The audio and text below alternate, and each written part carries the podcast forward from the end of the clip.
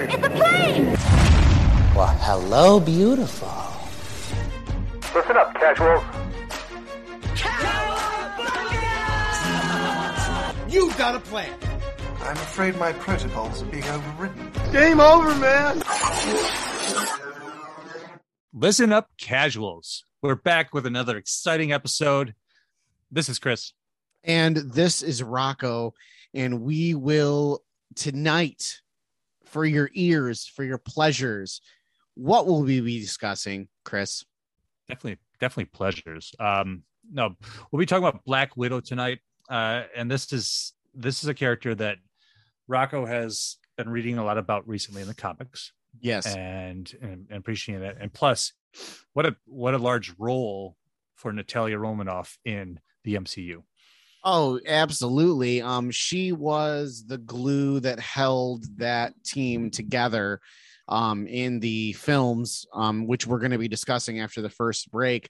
But yeah, um actually a friend of uh, the show, Casey, um, he suggested that I get on the new run of Black Widow. And so I grabbed the first three because they were out at the time. And I was like, whoa. And I ended up taking the whole the run just ended. Um, I believe it was 14 issues. And uh, we'll definitely talk about that tonight. Yes. Yeah. So listen up, casuals. The show is going to talk about the comics, the origins of the character, Black Widow, tonight, as uh, we said. And then we're going to run through how it relates to the TV movie and that whole verse.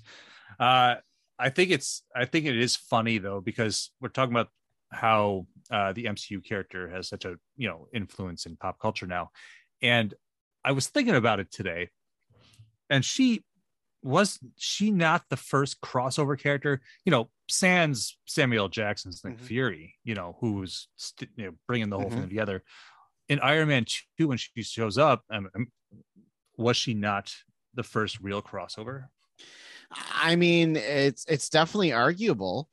Um, I remember her her character before Scarlett Johansson, the cartoon character for um when they did a crossover um with like and it was Nick Fury and it was like the Avengers and the X-Men.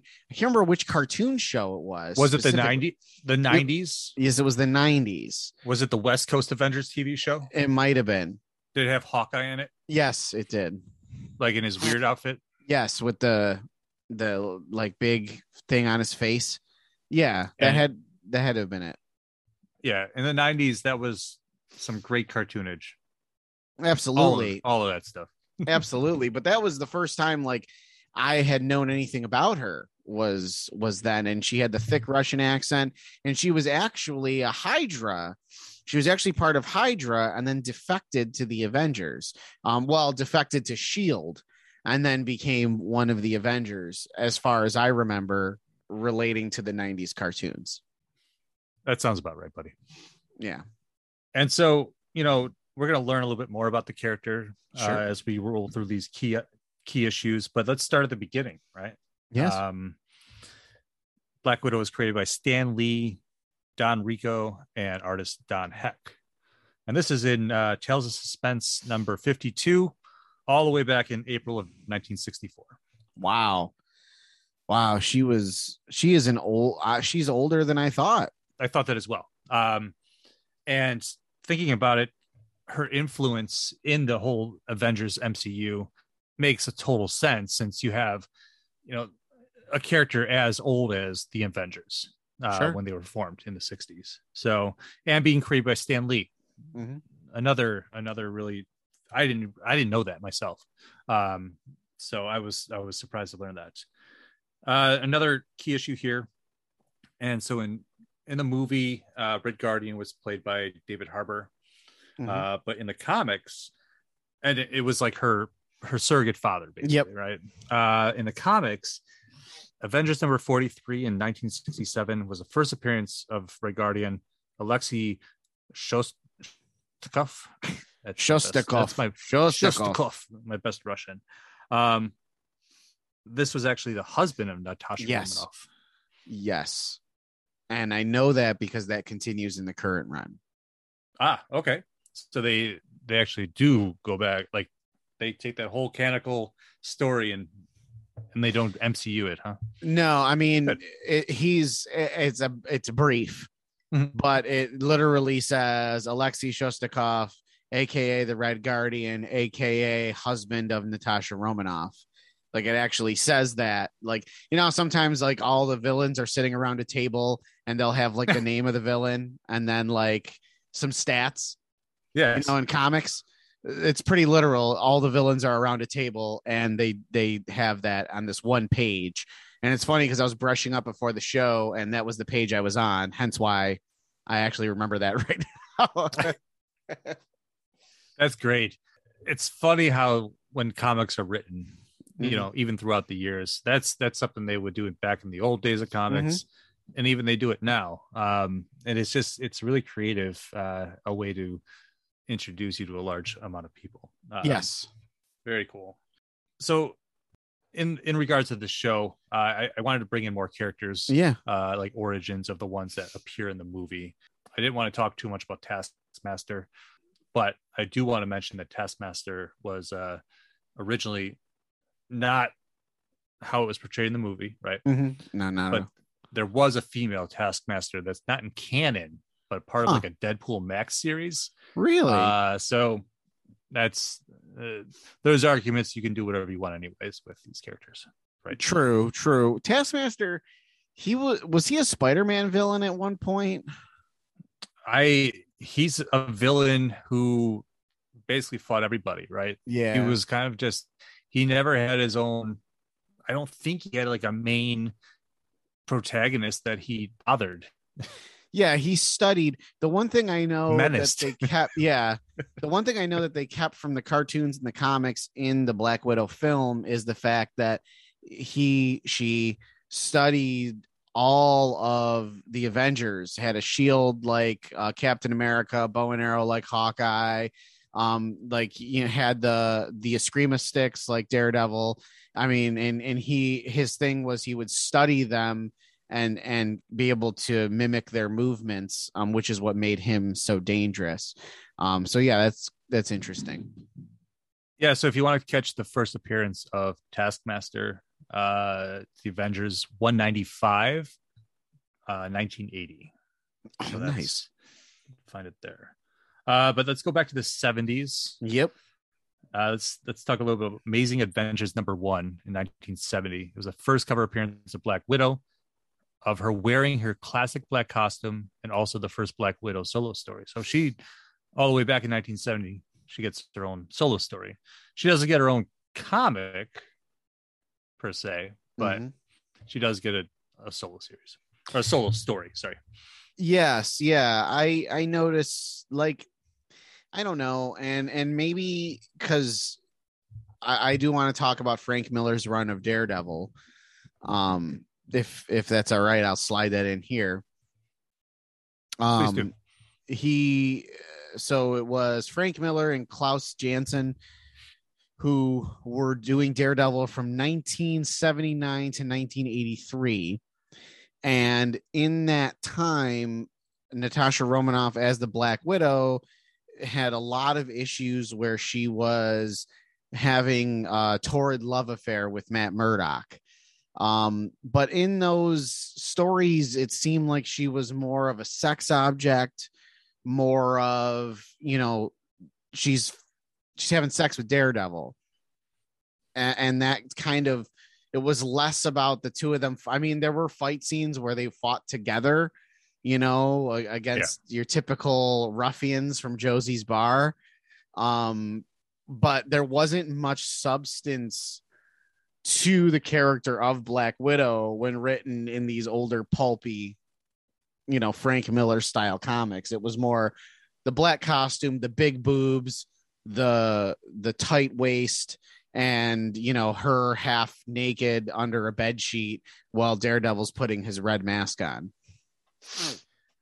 there is no argument out there that would prove otherwise that comics were not aimed towards men for the longest time to begin with and only recently have we expanded the audience to be inclusive uh and it's it's it's great to see Mhm. and like we always tell people like when you go back to these old comics uh don't be surprised when you see some you know questionable material even uh Yeah. and that's you know that's just you know it was the times but Doesn't it was make it- also Well, it doesn't No, it make, doesn't it make it right. right. Yeah. no it was the times and look where we are now and we're much better off Oh, absolutely. Comics with with inclusion and you know you, the LGBT community, strong female leads, people of color.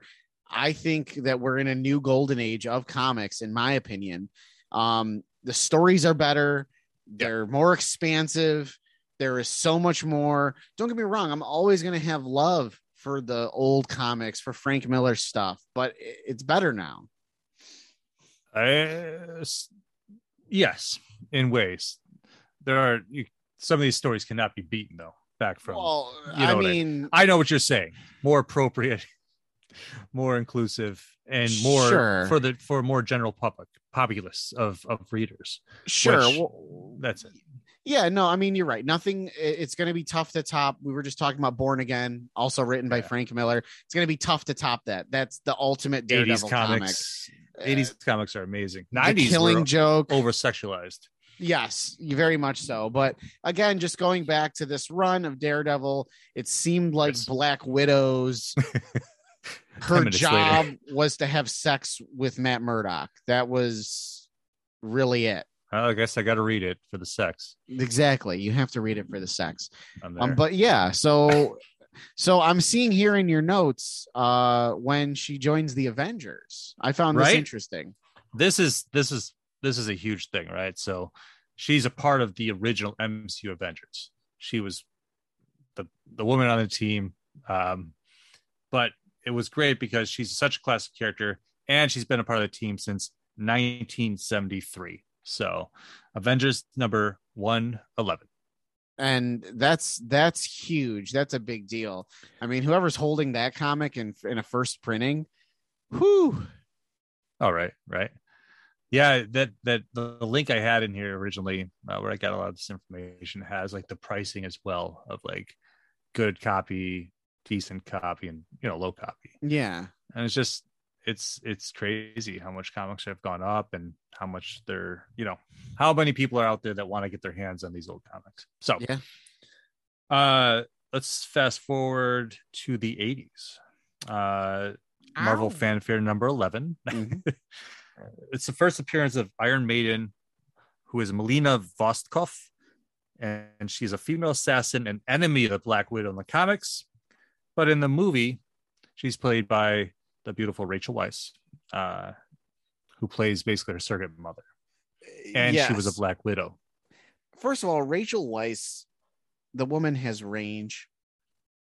And she's like a fine wine. She just gets more beautiful with age. Um, now, Rachel, I know you're a longtime listener of Listen Up Casuals. Um, you're One of the first. yes, you are not only an incredible actress, but you are stunningly beautiful. And uh, I want to thank you for your portrayal of of this character. I she was one of my favorite. She was one of my favorite parts of that. I love that movie. I can't wait to tell you. I can't wait to tell you how much I love that movie and why. But I I loved her in this. I I if you would have told me Rachel Weisz is going to be playing this character and she's going to have a thick Russian accent, I would have been like, why, why, why? And then I saw it and I was like, yep, yep. I do not love that movie, but I love Rachel Weisz as much as you've just expressed. Um, since like the Mummy days and Oh, she was glorious. She was Glorious. glorious in the Mummy movies. yes, Loved her. Um, all right, let's stop drooling already. Let's let's talk about Yelena. All right, I'm sorry, you're gonna start drooling again. Um, you, Yelena Belova, Yes, I love her. the other Black Widow.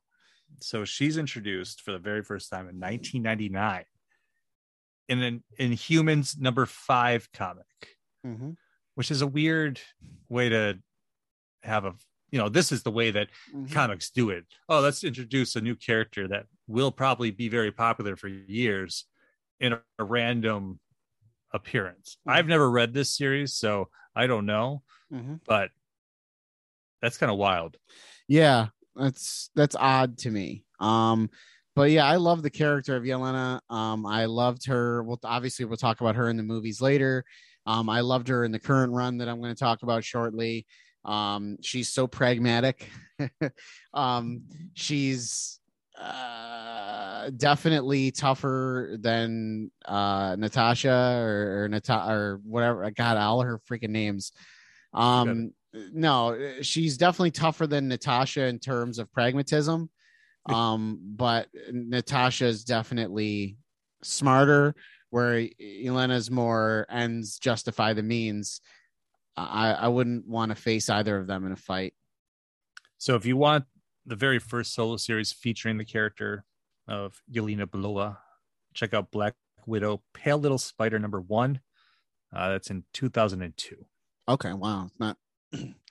wow, it's So wild. to now- twenty years ago. Ugh.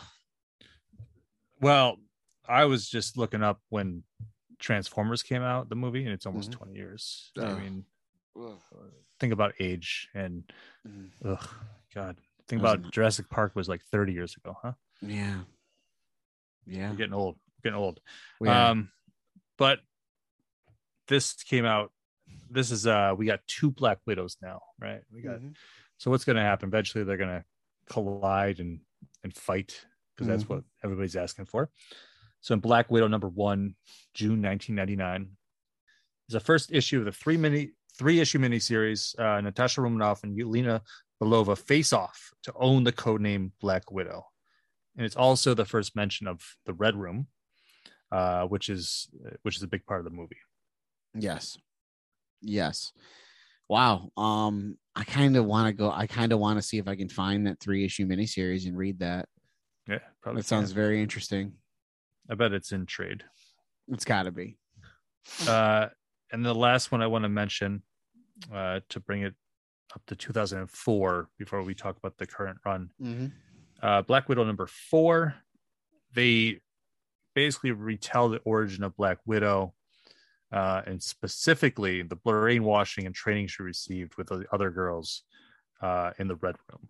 So another, we have here establishing um, in this five year span what the Red Room is, uh, which I thought was a really great idea in the movie. I like Mhm. that a lot. Um, so there we have it. Those are all the key issues I wanted to bring up, which leads us to today. Yes, the the current uh run, which I, I gotta stop saying the current run because it just ended. So the last run, Current enough. yeah, um, it was an interesting concept. So it starts out where uh, it's very obviously Natasha, but she has a different name. She's an architect. Um, she's at work. She goes home to her husband and her son, and you're very confused reading this comic. You're very confused as to what's going on. Like, first of all, her name's not Natasha. It's very obviously the Black Widow, but it's not Natasha. Well, at least her name. And then again, you have the husband and the baby, and and you're just like, what what is this? It's very jarring. And I want to say it, was at the end of the first or second issue where you have from like yards away behind some bushes through binoculars, you've got Yelena, Bucky, and Hawkeye. Like, what is That's a squad. yeah, what is going on? And then you find out that the villain, Deep Cut Arcade, mm. along with Alexi, the Red Guardian, and some others, have created a Truman Show type situation for Natasha without her even knowing. You're blowing my mind in the fact that Arcade is involved with this. That's that's great. That's I love that. Yes. So that's like the first few issues. And then um slowly she's starting to get her memories back. And then she finds out that like her husband is a real man that loves her. He didn't know anything. He was duped as well. And their child actually is real. It's her real kid. So she realizes she's Natasha Romanoff. Yelena helps her remember that, you know, you're my sister and you're one of the Avengers. You know, this is all a lie. They burn down the whole arcade thing. His ass gets kicked. And this is the first act of the books. Um, and so that happens. And then um, she tells Bucky, take my husband, take my son, and get them as far away from me as possible and never tell me where they are. Because as long as they're part of my life, they will be in danger and I'm not allowed to know. I can't know. So you have a first appearance comic then. Of her son. Yes. Yeah, I do. That listen up casuals is something that in the comic world 20 years down the line you're like why didn't i have black widow number one Yeah. two Number One. one would be Right. his technical first appearance as a baby. that's So- awesome sorry to so- geek out no no it's fine it's fine and then from there you know she she uh her and her and Yelena start uh they're in San Francisco and it looks like someone is there's something going on with mutants. And it turns out that there is someone that is actually auctioning off mutants um like a high society type like almost into slavery. And that's when Natasha, Yelena, Bucky, Hawkeye, and some C-list mutants decide to disrupt the party. And of course, you know the the sisters, the Black Widow and White Widow, which she's called. They, she calls herself White Widow in this book um in this series but anyway you know they're dressed to the nines going to this gala event and they find out that they're selling um what's it called they're selling um mutants mutants they're auctioning off mutants to like uh, villains and is this the hellfire gala? No this is not this is nothing Oh, to do with okay. hellfire. This is separate. Um Okay. but still it was very very interesting. And then you know they save the day. And of course the last book ends with they're all like she's she's talking about how badly every fiber of her being wants to go find her son how bucky who's sitting right across from her knows exactly where they are and she could torture him to find out um of course she's not going to do that. She's just kind of self-talk as they're all sitting around eating dinner together. And she's like i guess this is my family and this is the family that you know i, I have to have for right now. And you know it, it was it, being a parent it was very tough. They they packed a lot of emotion in the whole like leaving my kid behind stuff. It was it was tough man. It was a tough read. Not in a bad way. It was such a great run of comic books it was just emotionally charged very emotionally charged. That sounds like the way you've talked about moon knight in the the ready room tonight. Um yeah i i just think that the exploration of trauma yes. the exploration of what most people go through and we think that we're like isolated in that um is very important especially in this pop culture medium where we can you know where they can get the this i guess the story out there get the education out there i mean we've seen it in wandavision Yep. and moon knight and, Mhm. and various things you know even hawkeye Mhm. um, especially in these Disney Plus shows. So comics explore that a lot of the time. It's always something traumatic. What drives the character a lot of Yeah. the time, what creates the character, right? So and that's and that's the thing is we can see that in our real lives is Mhm. we go through our trauma and we have to make a choice of what to do with our trauma and to be able to see these heroes empower themselves through their trauma is really the i think the most important takeaway from it um and and the big thing is that we have to remember with the child with natasha's son is that and it's discussed in this run is she was in the red room Hmm. casuals listen up for those of you that that didn't see the new black widow movie spoiler alert the in the red room the the graduation is a hysterectomy they're they are taking away the ability to have children. So Arcade to mess with her brain while she was under and they were doing whatever they were doing to scramble her brains for this Truman show type situation actually cloned her using her DNA to create an actual child of her and her husband's DNA. So it really is her kid. She just didn't have it at through a natural childbirth. So she after already going through the trauma of a forced hysterectomy, making peace with the fact that you'll never have a child, then having a child, then having to send the child away, to me is incredible. The the Yes. writing in that is incredible and awful. So awful. Do you feel like the the MCU treated that correctly? That whole scenario, or did they just kind of like breeze by it? I think that I think that they did it well, but they could have done more. One thing I really, really loved was the conversation. And people don't like Age of Ultron. I really liked Age of Ultron. I really liked that movie. Yeah, Sorry, it was. sorry, people. I lo- I, I enjoyed it very, very much. Mhm. Um, but that scene with Banner and her in the shower, or or right before the shower, was, I think, so well done. Um, where they didn't come out and say it, they masterfully discussed it. And I remember my daughter and I watched that scene, and she asked me about that, and I very, I very much explained it in a way an eight-year-old girl should understand.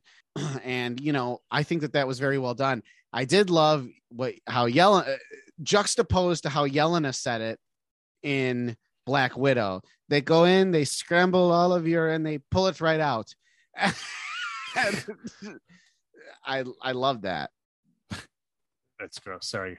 Uh, anyways, I think that's really important as well. I we've been talking about how maybe comics didn't really deliver the right message sometimes, but I feel more now these days that it has that power. A, it's reaching more readers, and B, we live in such a, a I guess, a better time in in some in, In some respects, respects, right? So, um, yeah, I just I love that comics is is is the top of that pop culture zeitgeist now, and that everybody is getting a piece of it and enjoying a piece of it, a different piece of the pie. Exactly exactly and it's it's crazy to me thinking about the frank miller run of daredevil and how she was just a sex object to this recent run where she was the head of, she was the headliner it was all about her and there were so many different levels of or layers i should say of writing and understanding and really getting in depth with this character and it's it's such a crazy difference from tho- those times to now and Mhm. still delivering such a fantastic story and such a great comic Agreed. And I think so. This is a great time to take a commercial uh, Yes. because we're going to come back and we're going to be talking about how Black Widow has made her way into, um, you know, the live action world of the Marvel movies. Mhm. So let's go to commercial. we'll be right back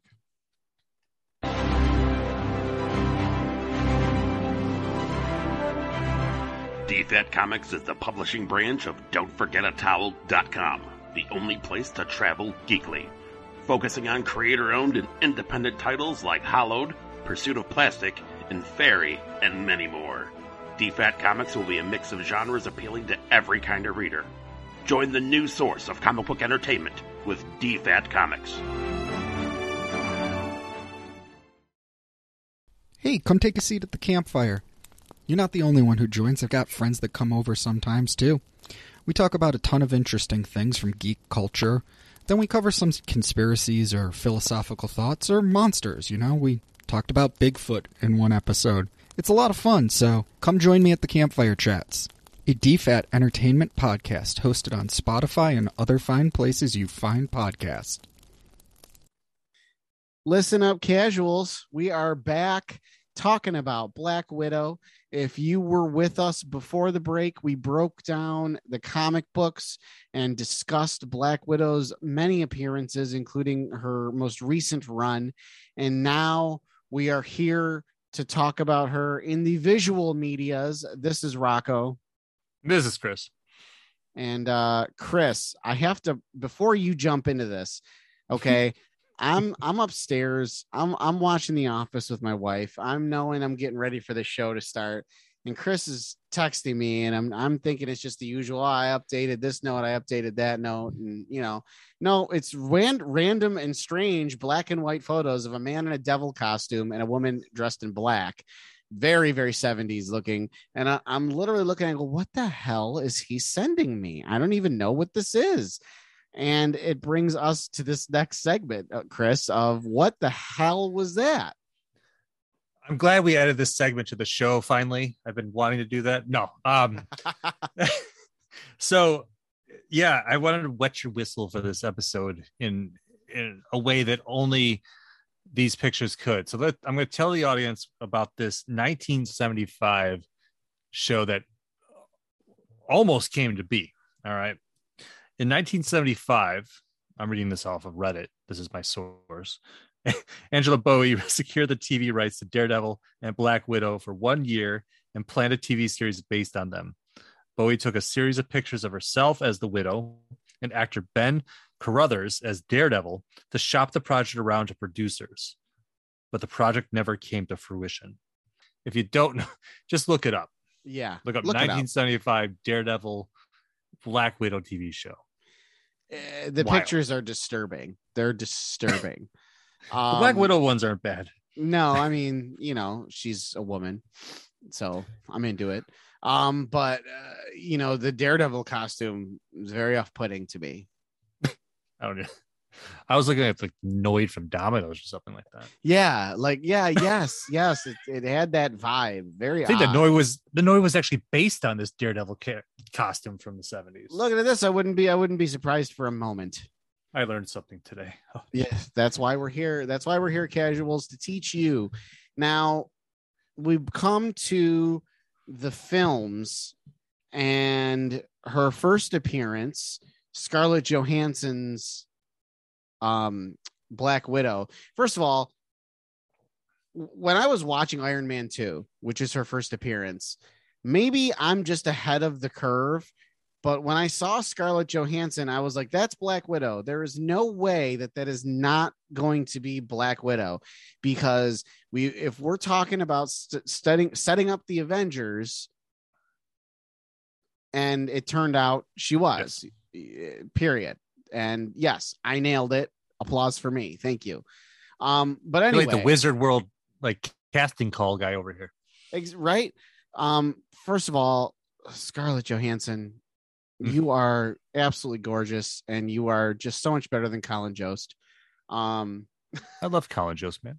I love him too, but he's well, I guess he gives every nerdy guy a dream. Hope. Yeah, it's true. That's true um they're by the way their commercial together. Their alexa commercial. I love those. Oh my god i was dying. I was dying. And uh, the greatest things those were, were so good. When she like was like no i'm doing i'm um auditioning for this like pirate role. And then she does like she covers her eye and and then it's like alexa's like play uh reminder to colin to fake his own death like when is the show? right exactly. But anyway um i think i think she was fantastic as black widow. I i do. I agree.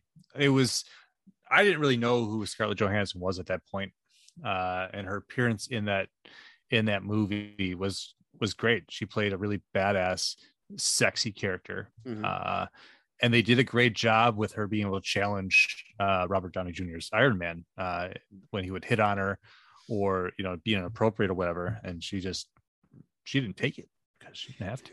Yeah, exactly, exactly. I loved, I absolutely loved that. Um, I loved her long hair. Um, I was sad that it was short after, but the long curly red hair that was great. Yeah, uh, that really was like okay, cool. Like which I I'm the sucker for that. So, but I have to say, the ultimate scene in Iron Man 2 was when her and Happy were heading to Hammer's place, and Happy Hogan was all like, I'm going to protect you.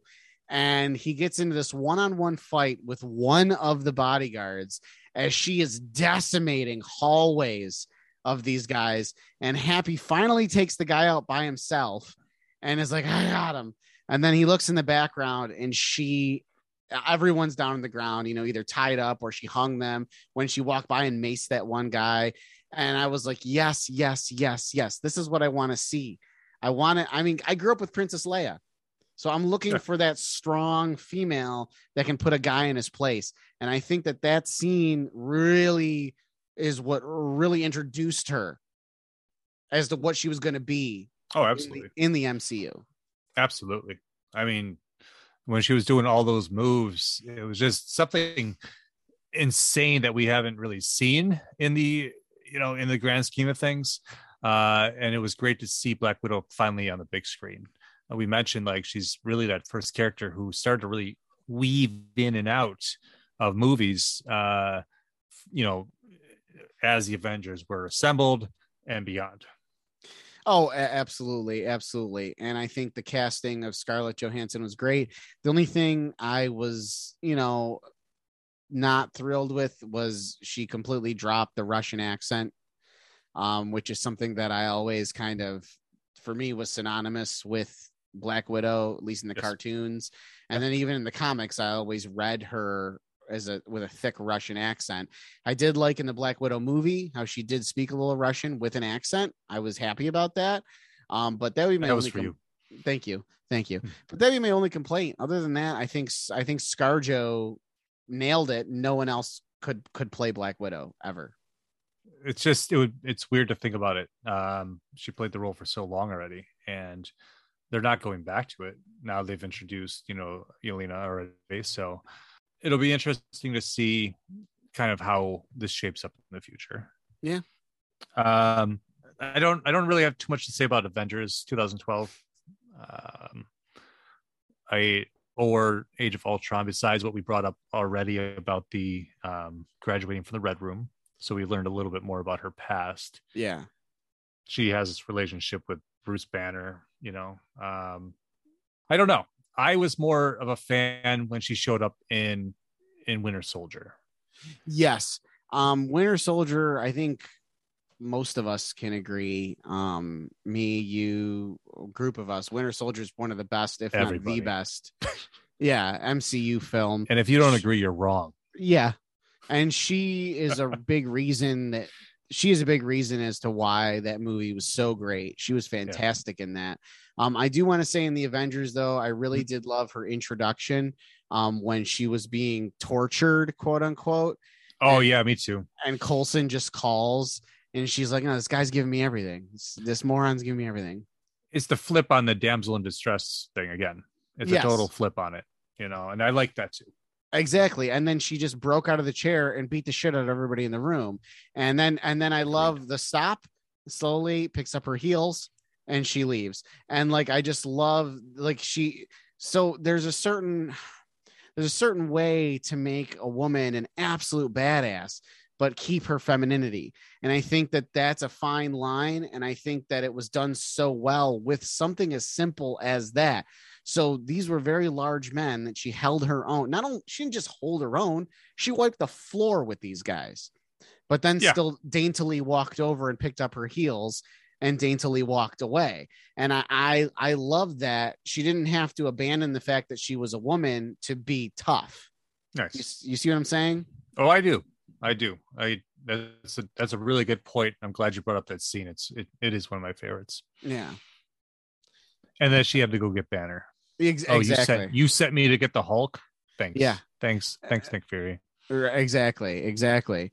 Um but no we were talking about uh the winter soldier yeah let's get into that yes please from the minute she pulls up, you know, in that sweet ass car, and um, little little little fun interchange between her and and Steve. And i have to return you know, a fossil to the museum Yeah, yeah, exactly. Thank you, thank you. I'm glad you you brought that.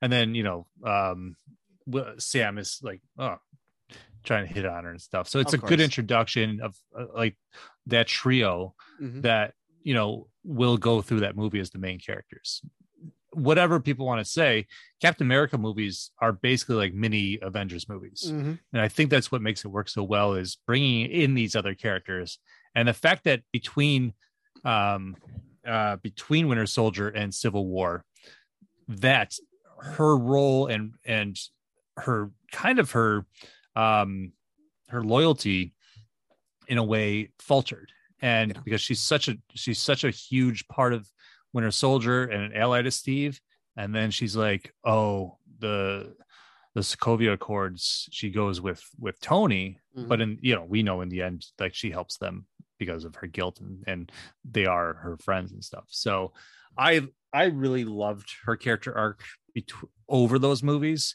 um because it just it gave us a chance to learn who she was Mhm. uh and that she really wanted to contribute to the team and be a part of this Exactly. I think that she did it all because she was ashamed of what she was. And I think that that shame she had carried into all of the movies. And I think that's why I'll argue that Black Widow was released in the perfect time because it got to sh- finally show us where that shame came from. And the shame wasn't her fault. She was forced into that life. And, you know, I mean, God, I can't even imagine what her body count was. it's like showing up to a cemetery and everybody there you you killed them you know um anyways that's a little little easter egg if you've listened to the episodes. So um let's talk about um how she dies. This is basically like one of the biggest things. As we get into infinity war um she's part of the secret avengers or whatever you want to call them which i love because they all go on the run after civil war. Mhm. and she her loyalties are where they uh, have always been. And i love that. And i would love it.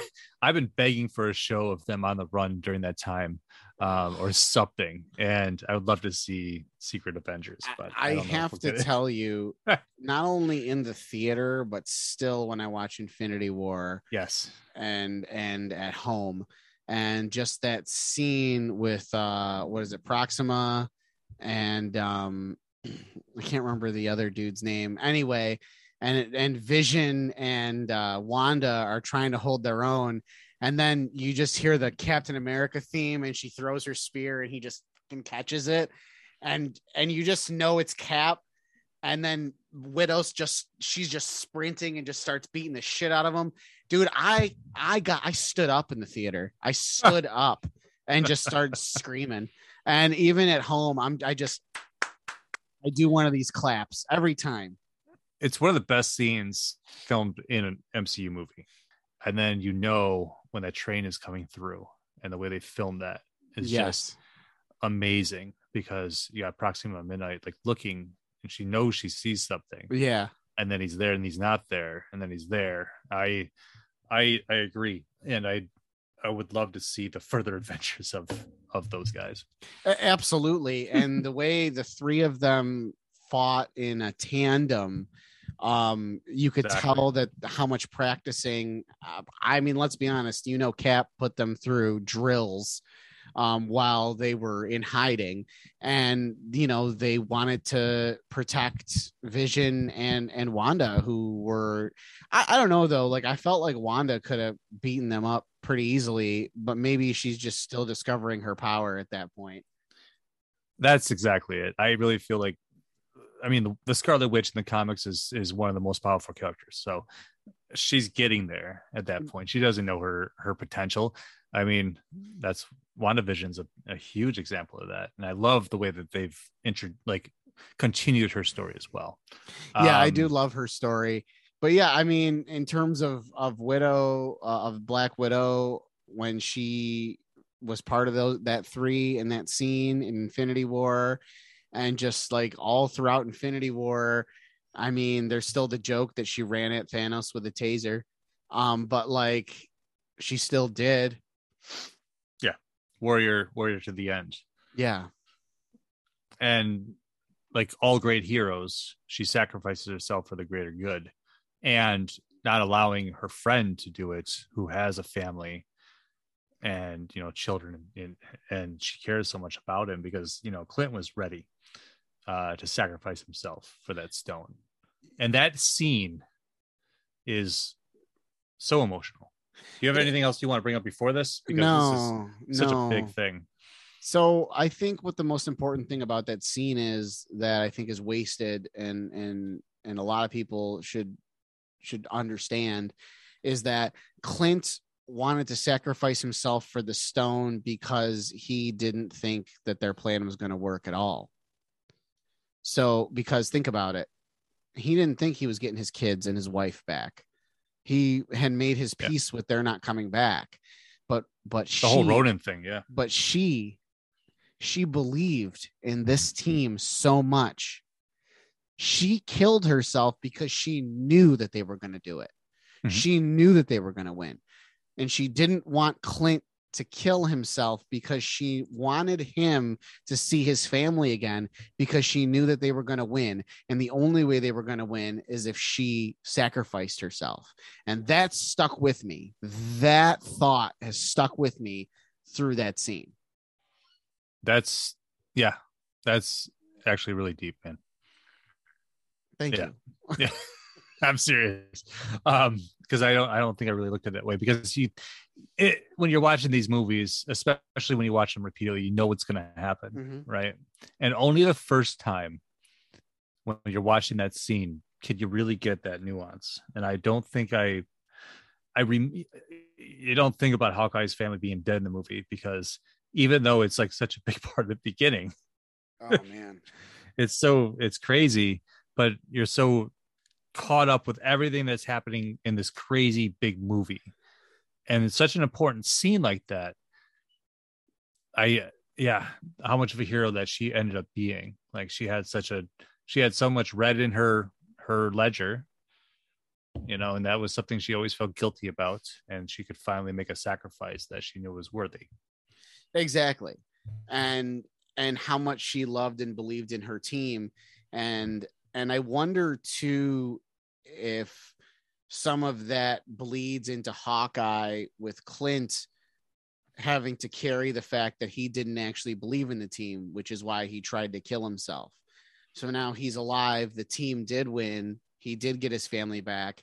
And he has to watch that musical. Yeah i was going to kill myself because i didn't believe that this team was actually going to do it. I didn't think it was going to work. So I wanted to just die and be with my family. maybe maybe And I, just can't blame thought- him. Yeah, You know that whole like I would. I think we should do a Hawkeye episode, but uh, we should. we should. We should because this show is going to go on for seasons, so we're going to need something. Um, That's right. yeah, I loved, I loved that relationship between the two of them. That they had such a strong relationship that they had uh, worked together for so long. You know, sacrificed a lot for each other, uh, and that and I love that kind of like where a male and a female can have a relationship like that without it being sexual. You know, it's I think that's really important. Yeah, I I agree. Mutual respect. That's uh, yeah and i think that that was definitely something for the movies because in the comics she had a relationship with hawkeye she even had a relationship with bucky um and she had a relationship with daredevil i believe she had a relationship with captain america you know she did her her rounds of that team and that's fine that's what happens when you work with that many guys. Um but and the comics are written between the uh before the 90s or the 90s and before. exactly. But no i think that that's important is in the movies Yeah. they made their relationship platonic and i thought that that was very that was very insightful to to do that to make it a non-sexual relationship. And they the way they mourned her at that random pavilion by that random pond um you know where Hulk throws the bench and Mhm. Hawkeye's flipping out. Then you go there, you take your hammer and you fly to the floating guy and you talk to him about it. Because they, you know, they were like, they couldn't handle the fact that she was gone. yeah it's it's kind of crazy how like her death is so detrimental almost to the team where they almost lose hope Mhm. uh but they don't Yes. which is yeah. Yeah. And and that brings us to to hawkeye which we no just it cut- brings us to black widow movie. Oh my gosh i'm sorry. I because here's the thing. You're not you're not wrong because the black widow movie was actually placed before an infinity war right? But Yes. we watched it after on disney plus nonetheless because here we have our our one disney movie a disney marvel movie that was released in both theater and on and on streaming on disney plus right no other Yeah. one did it they were thinking about doing eternals they pushed it back pushed it back and finally put it just put it in theaters so yep Black Widow suffered the same kind of consequences that I would say the Suicide Squad did as well. It's tough. I appreciate the duo thing, Mhm. but I also think that what the Batman did Mhm. is extremely intelligent yeah uh, because all of a sudden it's just it's at home a few weeks. Like it felt like a very quick time before it was released on streaming. Uh, no, I completely agree. Um, I I think that they should do that because I was going to go to the theater to see Batman, the Batman, regardless, and Right. I was able to do both. And there's some movies that that's just what's going to happen. But Black Widow, I finally got around to watching on Disney Plus, and you didn't go to the theater, right? no, I did not. Me neither. Um, and Me a lot of people gave that the movie a lot of hate, but honestly, I really, really loved the deep dive. I really loved seeing her and her sister as little girls with their fake Russian family. Um, I really loved seeing the fact that they were taken to the red room and everything that went on with that. Um, I I really I loved, I felt like it was a very deep character study that again brought us a lot of trauma.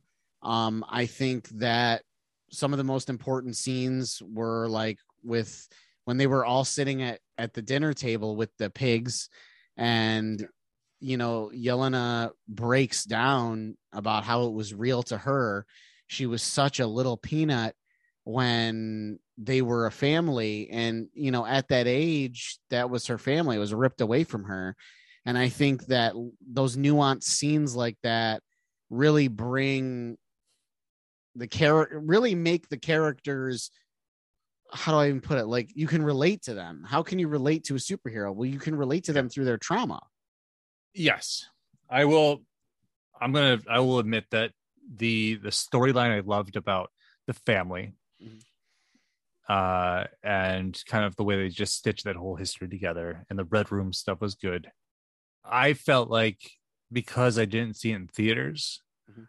i wasn't really seeing it the way i wanted to because that's fair. a lot of the time with these kind of movies like the story will be good but at least you get this crazy action on the big screen Mhm. and it's such a like a display and Oh, i really felt like i i, I would have benefited from that more my issue with this movie is is more or less the way they treated taskmaster fair um that's fair the way that it feels kind of disney-fied at times winter soldier and and civil war are two examples of what the russos did in terms of like paranoid governmental like spy movies Mhm. in a way Mhm. and that that's one of my favorite genres ever and Sure. when they did that um they did something kind of unprecedented because they're proving that you could take a comic book movie concept whatever character and apply them into these different genres because that's what nonetheless comics cover so much of a broad spectrum of, oh yeah. of storytelling right? And when i watch the winter soldier and when i watch civil war it blows me away of the depth of the, those stories. Yep. And I and at times in Black Widow I was getting it, but there was something lacking, and it just felt like they maybe it was because it should have come out before Infinity War. Maybe like she's dead to me, but we're watching this story that kept getting pushed back and pushed back. I don't know. Maybe because I watched on my TV. But then again, like I'm watching the Batman on my TV and I love it. Uh, because it's a great movie, but nonetheless. Um, and I didn't enjoy it as much in theaters. Um, I it's so tough for me, and I think that the Taskmaster thing really bothered me a lot um, because of because of the, who the character is, and the fact that I guessed it pretty early on in the movie. Yeah. I mean, I, I think, yeah, that those are again, those are all fair points. I like a movie that gives Scrambled me, but fair. that gives me a good twist that I thought I saw coming and I didn't. And what I thought I saw coming was Melina, their their mother, their surrogate mother, turning mm-hmm. on them. So when she said, when she says in in the beginning of the third act that I alerted the red room and they're on their way, I'm sorry. I thought that that was the twist, but I'm like, I believe that.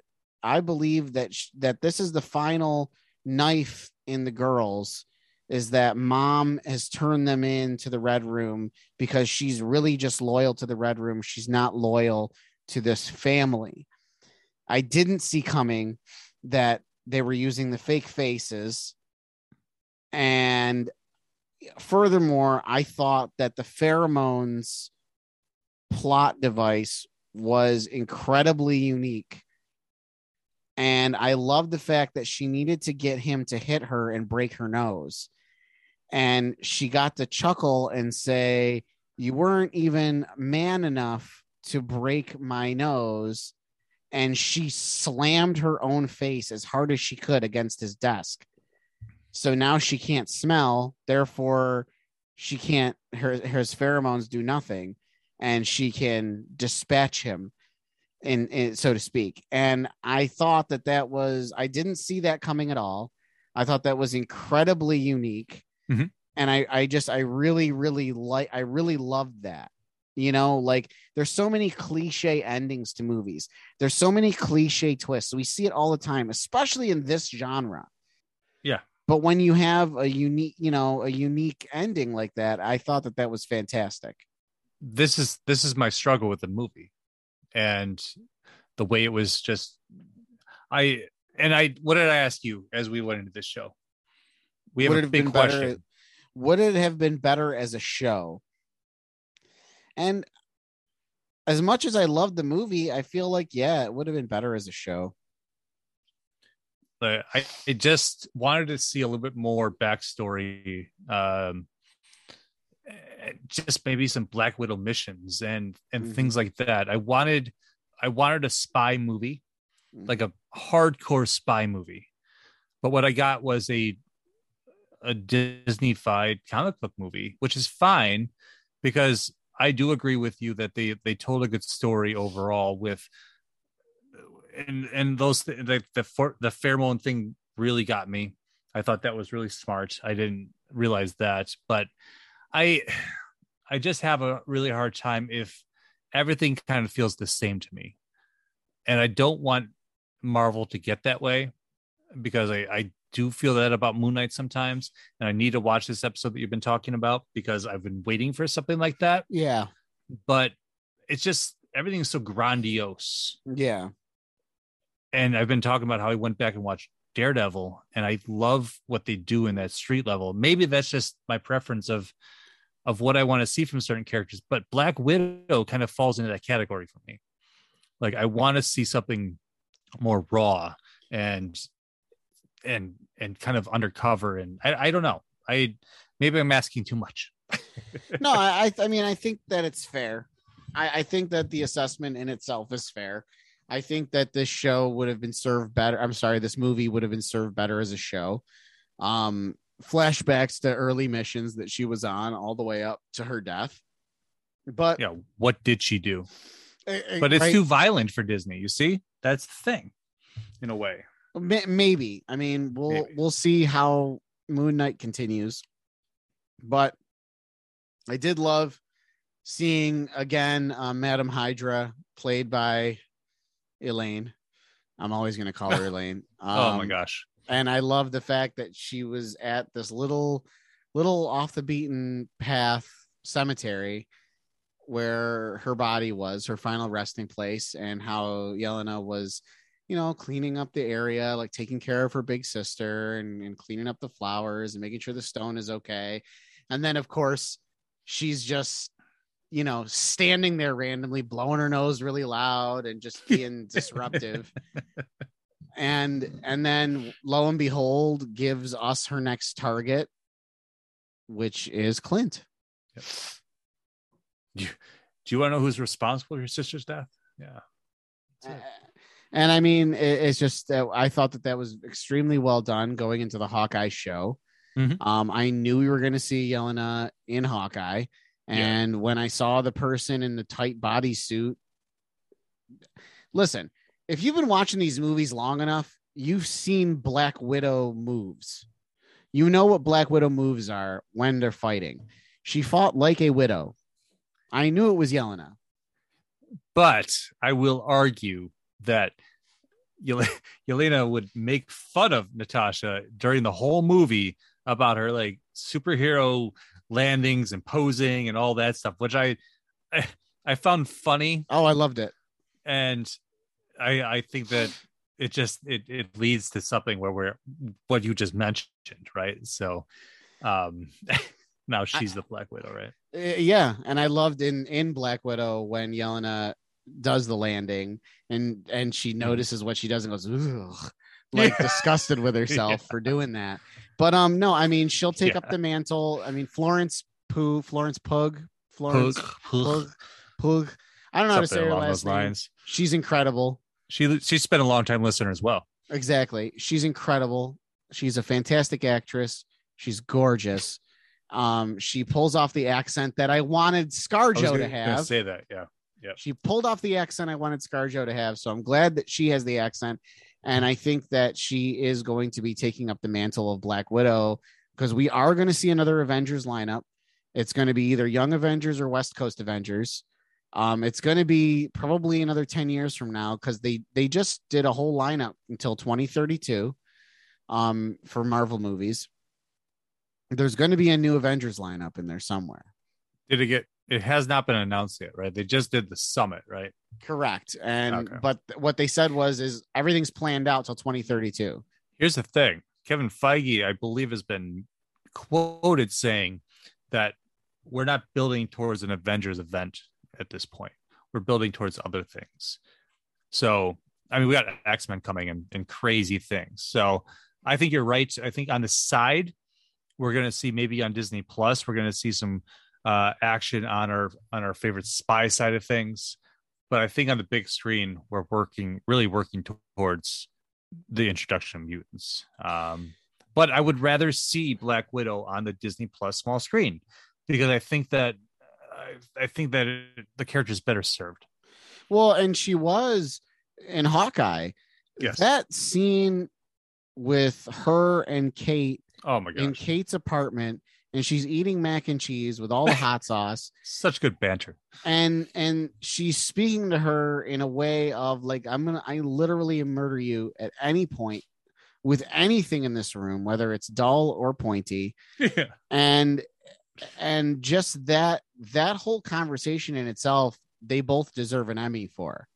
If i mean florence herself should get an emmy for that scene.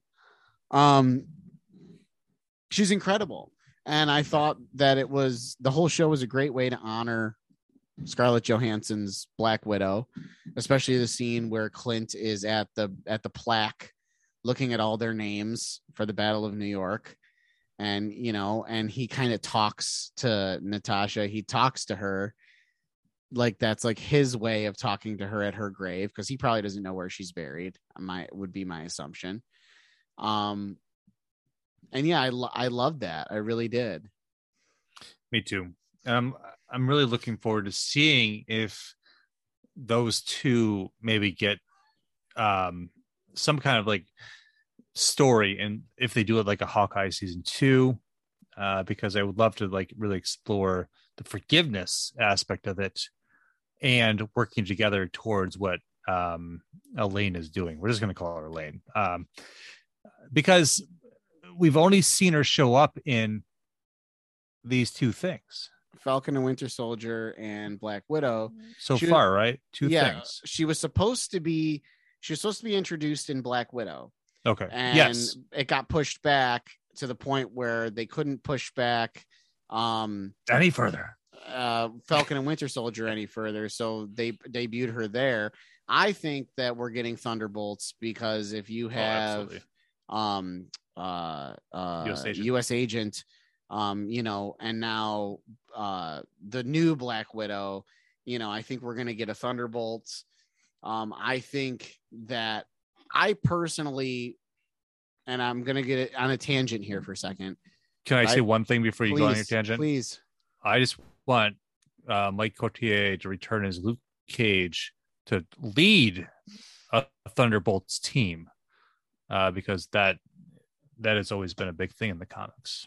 that would be that would be awesome and I want to Way see to bring him- that character back. and I want to see him marry Jessica Jones and them have their child and you go. him run for the mayor of New York or There we go. is the mayor Bring it all York. into the modern day. Yeah, Right. I mean the Devil's Reign ended with him as the mayor of New York City, so I'm good with that. But um, no, I, I think that what I would love is we have an introduction of the Thunderbolts, an introduction of mutants and the X Men. We've had an introduction of the Eternals. We have an introduction. We've already have an introduction to the Avengers, and we have an introduction of um the Fantastic Four. And I want this all to culminate to Galactus. Yeah. That's that's what I think. I think that we had the one Fantastic Four movie that tried to do Galactus and They Silver even, Surfer. they didn't even try. At least they It did was- Silver Surfer. Yeah, it was bad, but I, I want to see Silver Surfer and Galactus. I want to see everything culminate to that. I know it looks like Kang is going to be our new Thanos right now, but for time know. being here and there there uh, i don't want to go into this too deep but i i fully believe you're right because fantastic four is supposed to end one of these phases whether it's this one and they say oh here's galactus and then the mutants show up in f- phase five and all of a sudden everybody comes together to battle this giant being you know Yeah, so, yeah, I agree with you completely.